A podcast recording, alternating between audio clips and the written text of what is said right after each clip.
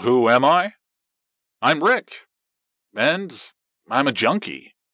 Yes, I did say I'm a junkie. This word may cause many different reactions.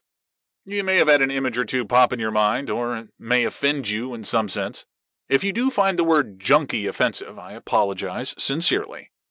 Oddly, I have come to accept and be proud of being a junkie that no longer abuses venomous substances to deal with life daily. I no longer have to get high to survive the world, and I am no longer harmed by the stigma of society. However, there are many people out there that are still being hurt by the senseless stigma and ignorant judgment of society. I personally have no shame or regret for being who I am and suffering from an insidious illness that I certainly did not choose. I can now look into a mirror and not be utterly disgusted. I can look into other people's eyes and feel human and I can get out of bed in the morning and not wish to die. In fact, within my entire being, I feel a sense of gratitude for being a junkie and for everything that has gone with it.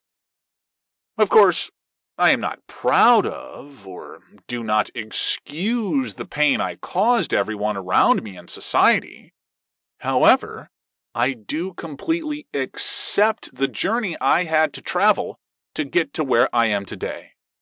Believe me, it was not easy, and there were numerous times that I resented being a drug addict. Realistically, it is truly a miracle that I am not dead after the things I have done and experienced while in my active addiction to drugs and alcohol, mainly heroin and crack cocaine. There are many good human beings that I have known and countless others that have done the same things I have, and are no longer with us due to addiction. I am truly aware and believe within my heart that I am living on borrowed time, and I plan to use it productively to help those suffering from this devious and deadly illness. I was fortunate to live 15 peaceful and productive years of recovery from the young age of 22. These years were unimaginable. I became the human being I always aspired to be. I lived my life with passion and purpose, always placing the act of helping others who were suffering first. I was also rewarded with all the material things I have ever desired. I could accomplish all my external and internal goals and aspirations. My ability to achieve what I put my heart and soul into was almost supernatural in a sense. I was inspired early in my recovery to pursue my education to become a helping professional in the field of addiction.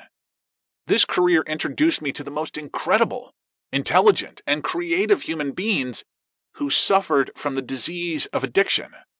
It was a gift to enter the lives of these genuinely respectable people. As my career progressed, I completed my graduate studies, worked in outstanding facilities, and eventually ended up in paradise, on the beach in the Caribbean, working in a field I truly loved with all my heart. My recovery continued to bless me, and I accomplished additional dreams, such as writing books and sharing my message of hope and recovery with the world. I had beautiful twin boys, and my entire life was as close to perfect as it could possibly be. Recovery, and whatever divine sources out there freely gave me everything. All that was required of me was to continue to grow as a sober, compassionate human being and help other suffering addicts.